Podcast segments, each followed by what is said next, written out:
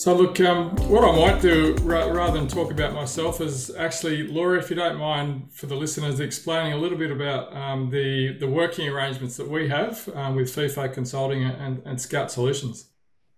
Yeah, absolutely. So um, we at Skout have engaged FIFO um, as a, a, third party contractor to um, conduct our WPSAs, which are um, workplace safety assessments um, on all the sites that we present um, staff out to, essentially contractors out to. So that will assess um, all of our blue collar sites and the roles against those, um, provide um, what am I looking for here? They will provide action plans and they will provide us with information as to what could be done to better improve the site access that we can provide to our employees before they go out to sites so that we can also um, give them the best opportunity at being safe out on site. So we rely heavily on their expertise to come in and say, okay, this is um, what we've established on the site. These are the processes that they have in place. Um, and this is what you need to take into consideration prior to sending somebody out to site. So we can communicate that with our clients um, and we can also communicate that with our employees. Um, FIFO will also come in and help us do some investigations. I mean, as you probably aware when you know you have a great number of people out on site um, things will happen there'll be a lot of hazards that come through and we can um, then engage the conversation to work collaboratively with FIFO and say, hey, how can we investigate this and what are some options that we've got moving forward? So um, it's been really helpful when we don't have um, that much access to safety knowledge and that sort of thing to be able to rely on the, um, the expertise in the business there. Great. Okay. Well, thanks, Laura. And look, in the context of today, talking around contractor management and mobilising contractors safely, I thought it'd be really useful to have Laura on board. Um, Laura has a huge amount of experience in getting contractors and employees ready for site, and labour hire is a bit of a unique arrangement for many um, in terms of the, the nature of different contractors and stakeholders involved. Um, and mobilising staff is absolutely critical in the game of, of labour hire.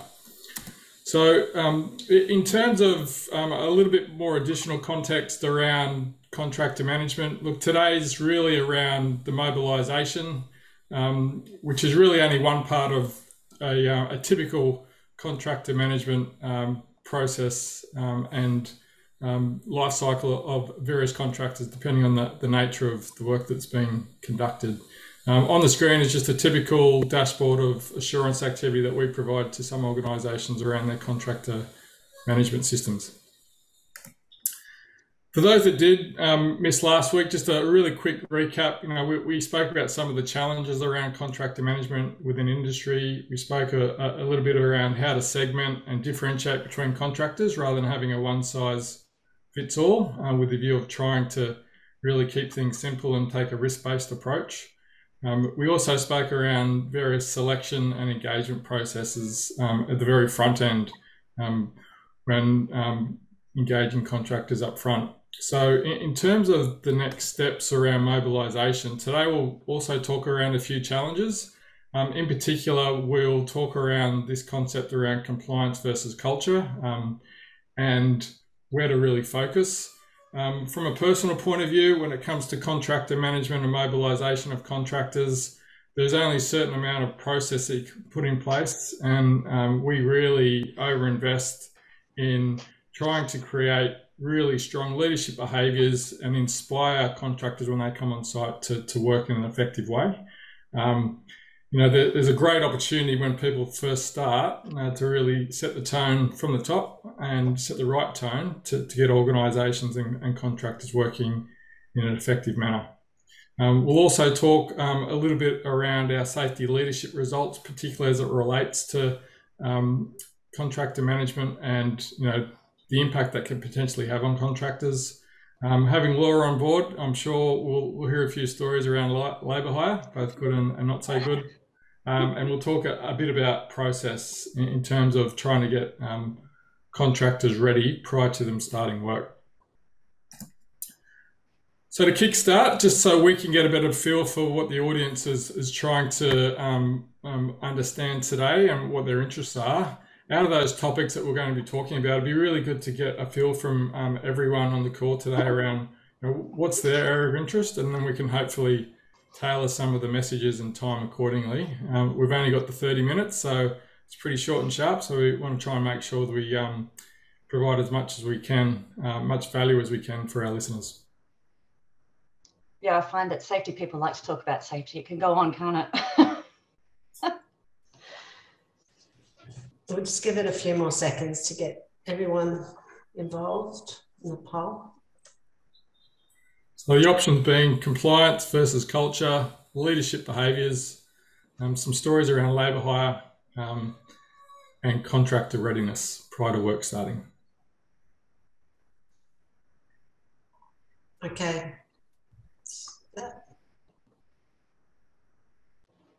Alrighty, so we've got a, a, pretty good balance there. Um, it's your lucky day, Laura. We won't be relying on you um, too much to talk around too many stories around labour hire. Um, there is some interest, of course. Um, I can always follow up. That's fine. uh, around four percent interest there in, in, labour hire stories, but that's okay. Um, no doubt you can contribute to, to many other areas that we're talking about today as well. Um, we've also got um, a neck and neck result there around compliance versus culture um, and contractor readiness coming in around the, the 30 or 40% mark. Um, and leadership behaviours 20%. So um, that gives us a really good indication. So thank you.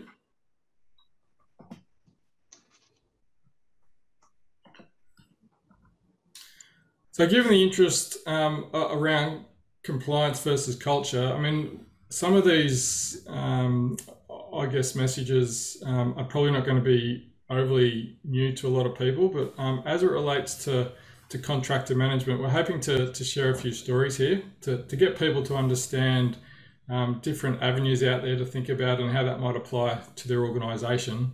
So, you know, often there's a, a, heavily reliant on compliance systems and rules, um, talk around legal requirements and all that sort of fun stuff versus really trying to empower uh, effective, high performing cultures, talking around you know, effective behaviours, um, demonstrating care and concern for people, and making people feel comfortable um, to operate in an effective way. So often they're um, at loggerheads, these two concepts.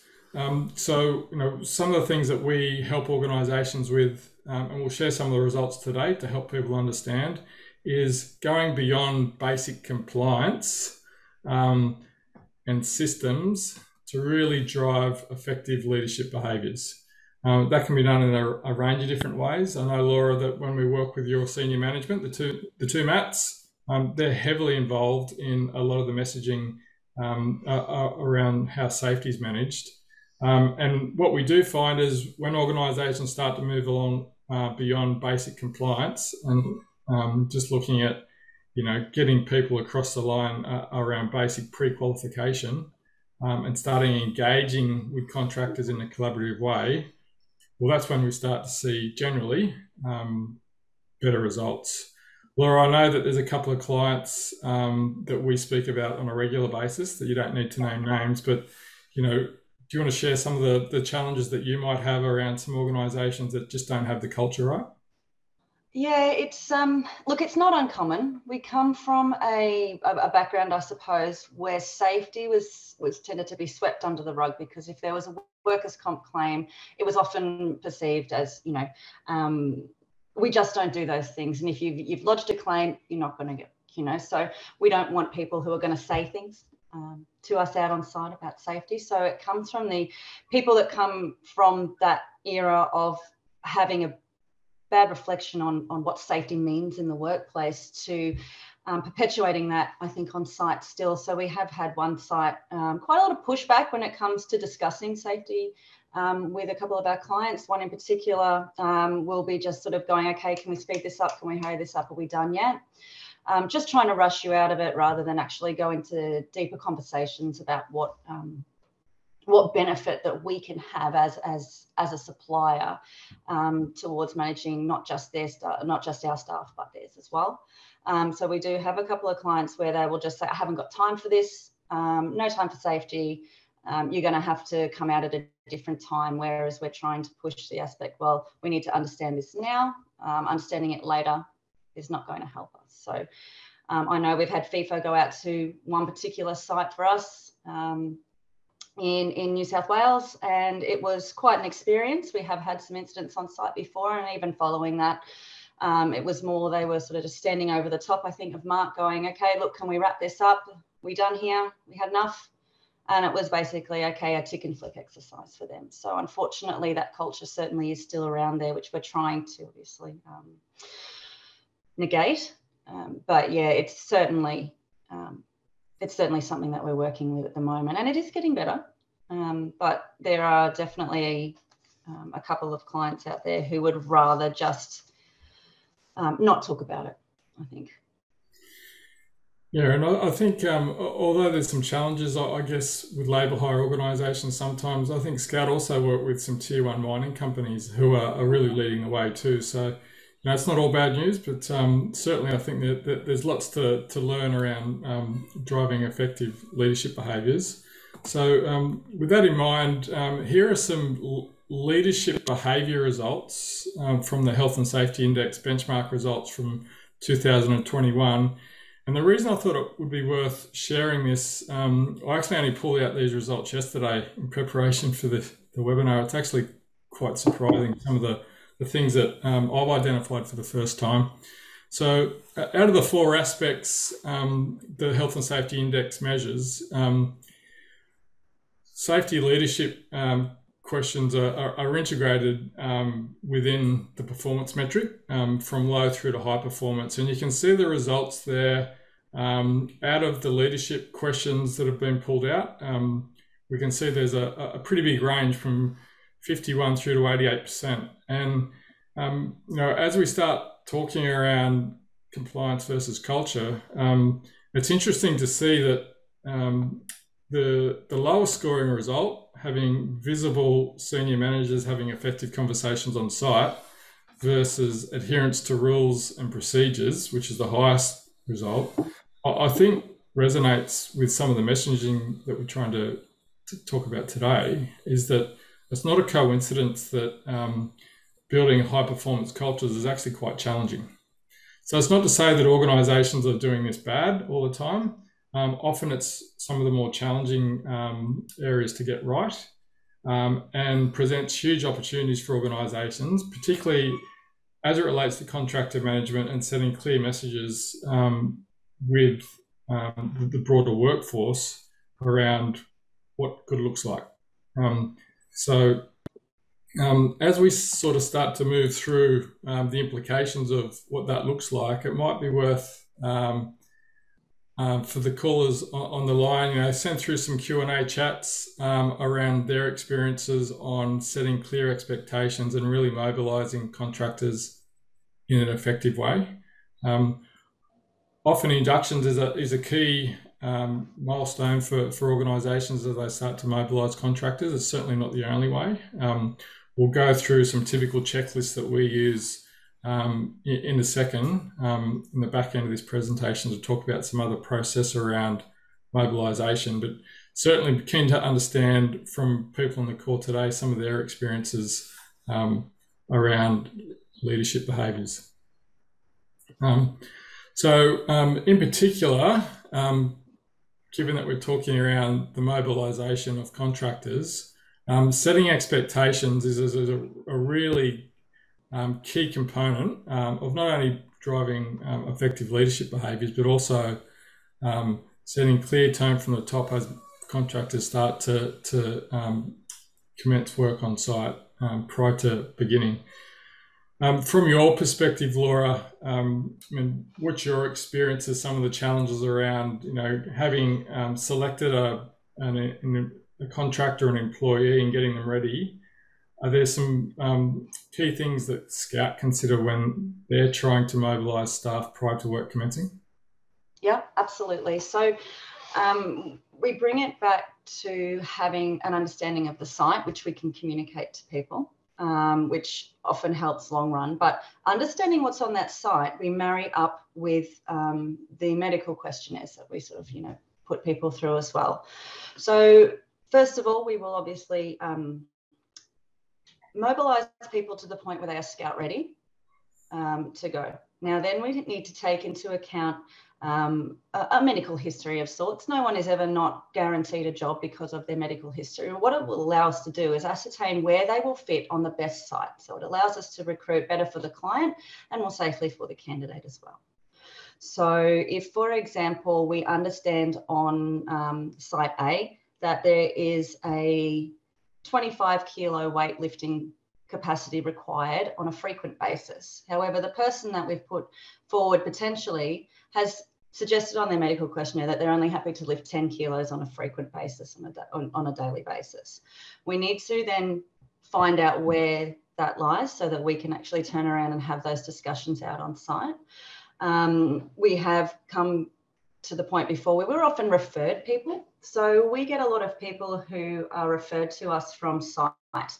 And our hiring managers, when they come to us, will have the expectation that that particular person is actually going to go out to site which is not always the case because often the risk outweighs the benefit for us having that on site, uh, that, that particular person out on that particular site. Um, so we will um, push back on that in, in certain ways. But if we were looking at um, mobilising people in regards to safety and their aspects, we also do an induction to Skout so that we know that they understand what their requirements are and who their employer is as well as who they're contracting to and who to speak to, so that they have a basic understanding of safety, which when they go to site, they will then be inducted to. Um, so we manage their, their work history and to ensure that people are work ready. Um, it doesn't just come down to medicals. So it will also come down to us doing due diligence in um, checking their work history. So making sure that the job we're putting them forward for, they've actually done previously and recently so that when they do go out to site, you know, they're actually okay to do that. And also reference checking them on a recent reference against the job they're saying that they've been doing. So we understand that yes, that person is, is, is fit for this role, has the experience to do this role and understands what's involved in this role. And then we talk to them around safety. And that's just getting people mobilised in the first. So, Laura, as you start talking through some of those examples, um, last week we spoke about how far to, to go, particularly around um, the, the, selection and engagement um, processes.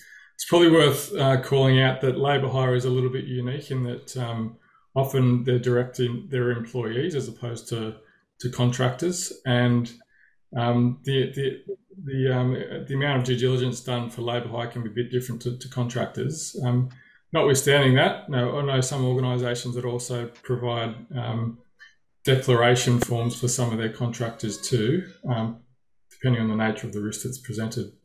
Um, in the Q and A chat, we've got a, a, question from from Bruce around the frequency of inspections and assurance activity for, for labour hire organisations, particularly for those that um, are, are long-standing um, labour hire client. So um, I might answer that one for you, Laura. Um, you know, we work with Skout on a bit of a schedule. Um, we try and make that based on risk. So depending on the nature of um, the facility, you know, some of the, the, the, Skout staff are out on oil platforms, tier one mining sites. Uh, we've got some major hazard facilities all the way through to schools and some some some, some lower risk areas. So we, we try and tailor the frequency and the nature of the assurance activity um, based on the risk um, there's also another question here around um, is there a difference between large organisations and smaller, medium sized enterprises around culture?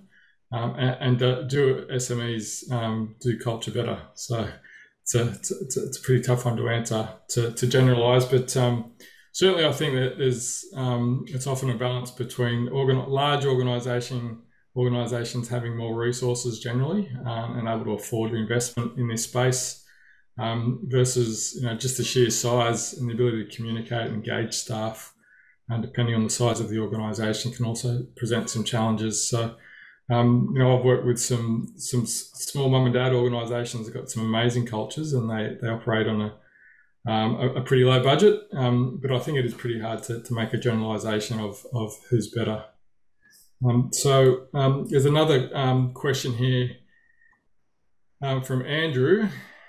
How do we get contractor referees who give us the most accurate summary of compliance versus performance? So I think Um, Andrew, not quite sure whether we're talking around referees for individuals there or for organisations. Um, from your experience, Laura, do you use reference checks when you're engaging um, both workers and organisations? Um, look, as to be perfectly honest with you, when it comes to engaging organisations, um, if they're external, we do a credit check reference and terms of business. When it comes to working with Ventia as a whole, um, we have a preferred supplier um, agreement. Um, taking on contractors, absolutely. If someone is referred to us or we have gone and sourced the candidate, we will absolutely reference every single one of those people um, simply because at the end of the day, they're our employee, regardless of who's asked for them to come on. They're not the responsibility then of, of, of the client. Oh, my, my thing's sorry, going down.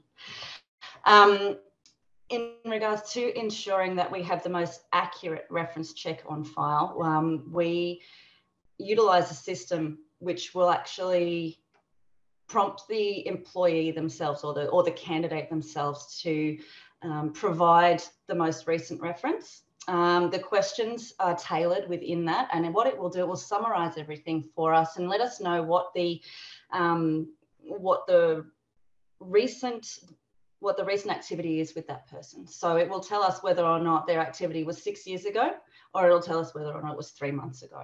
So we'll know from those reference checks what's accurate. And if we're not getting enough information, we just continue on to try and find the most reasonable um, reasonable reference. So most people that come through will certainly provide somebody who's quite recent, but yeah. Okay, well, look, um, we should crack on given that we've only got a th 30 minutes. So um, we might answer some some questions a, a little bit later um, on the on the Q and A. So, um, you know, Laura's spoken a little bit about uh, labour hire um, and how they do go a step further from typical contractors because um, they've got that employer-employee relationship. Often there are challenges um, with labour hire when you've got multiple stakeholders involved. So, uh, having that the host employer and the asset owner often working with multiple stakeholders presents lots of challenges. Um, Laura, um, if you like, is there any specific safety challenges that you find difficult um, as it relates to having multiple stakeholders involved um, in these sorts of arrangements? Um, generally, I mean, it's it's um, everybody gets caught up, right? So the general consensus is in labour hire is that they're your problem, not ours um, when you're talking to like your, your um, host employer and it's like well this is your employee. Um, so you need to have those conversations. It's getting people to talk and change the aspect around well yes absolutely but we need to make sure that when you know they're on your site that the responsibility lays there. And it's changing that um, the way people think around it and it's and it's a time thing. So everybody's like i'm so busy I've got no time to do this or I've got no time to do that. So it's then trying to assist in changing the mindset to say, hey, this is a value add to you. Um, and we're trying to provide you with some assistance here. I'm just, you know, there's my quote to people is generally, you know, we can't be too busy um, for safety. We do have a lot of incidents that come through and a lot of hazards, which is great because we then can manage those as they come through. It's, it's mainly around the communication piece, I suppose. Um, getting people to say they have enough time to talk. So, with that in mind, um, we'll sort of crack on in terms of work readiness. Um, you know that, that communication piece, Laura, we often we, we speak about a lot in terms of um, trying to get some visibility of what's going on on site um, as the as the labour hire um, employer when there are multiple stakeholders involved. As that relates to um, mobilisation, now depending on the, the level of um, control and influence and, and the risk that we spoke about um, last week will often depend on the nature of mobilisation activity. So, although um, you know some of the key messages today is really around trying to promote high performance culture and right size that over um, focusing too much on process, um, we do provide organisations checklists. So. Um, to give them prompters on things to, to think about when they are mobilising contractors. Um, so if anyone would like copies of some of those contractors, depending on the nature of um, the contra- contracting arrangements, we've got different checklists for different styles of contractors.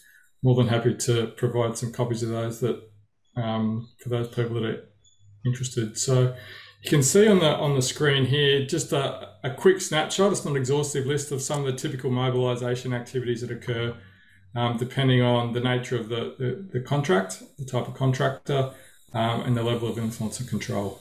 Uh, won't go through it in a lot of detail because we've only got 30 minutes. So um, we might uh, open it up for Q&A in a second, um, Sarah, to allow um, everyone on the, on the call to ask some more questions. Um, in terms of further information, um, we do have information on our website. feel free to jump on there and have a bit of a look. we've got some case studies around uh, organisations identifying their contractor requirements, particularly around so safety software configuration.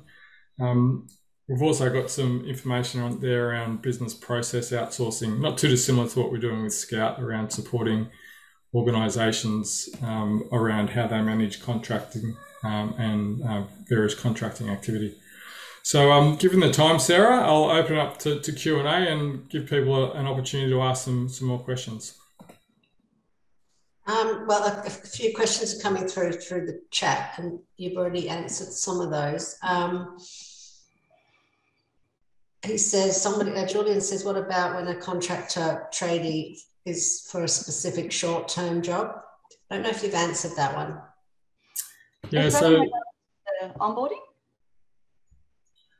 Might, might, might be worth uh, Julian just clarifying the exact question around tradies, short term tradies. Um, noting that they are very different to um, labour hire, um, and that the, the, level of rigour that you would do for a, a short-term um, tradie, um, particularly if you're a sole trader, would be very different to engaging a large organisation for a long-term contract. Okay, so Andrew says the nominated referee is generally going to give a positive feedback. How can we go further? Do you want me to go? Yeah, go for it. Yeah. um, I have been very surprised. In 15 years, um, I tend to find that um, people will not always give a favourable reference, even though they are on, on, a reference check. So that's a good indicator. We also have um, assurances in the system that we use, which will tell us because um, if it's a fraudulent um, uh, reference check. So whether or not that's actually been completed by that person to make, you know, to, to have that buffer there. Um, but we can also go digging.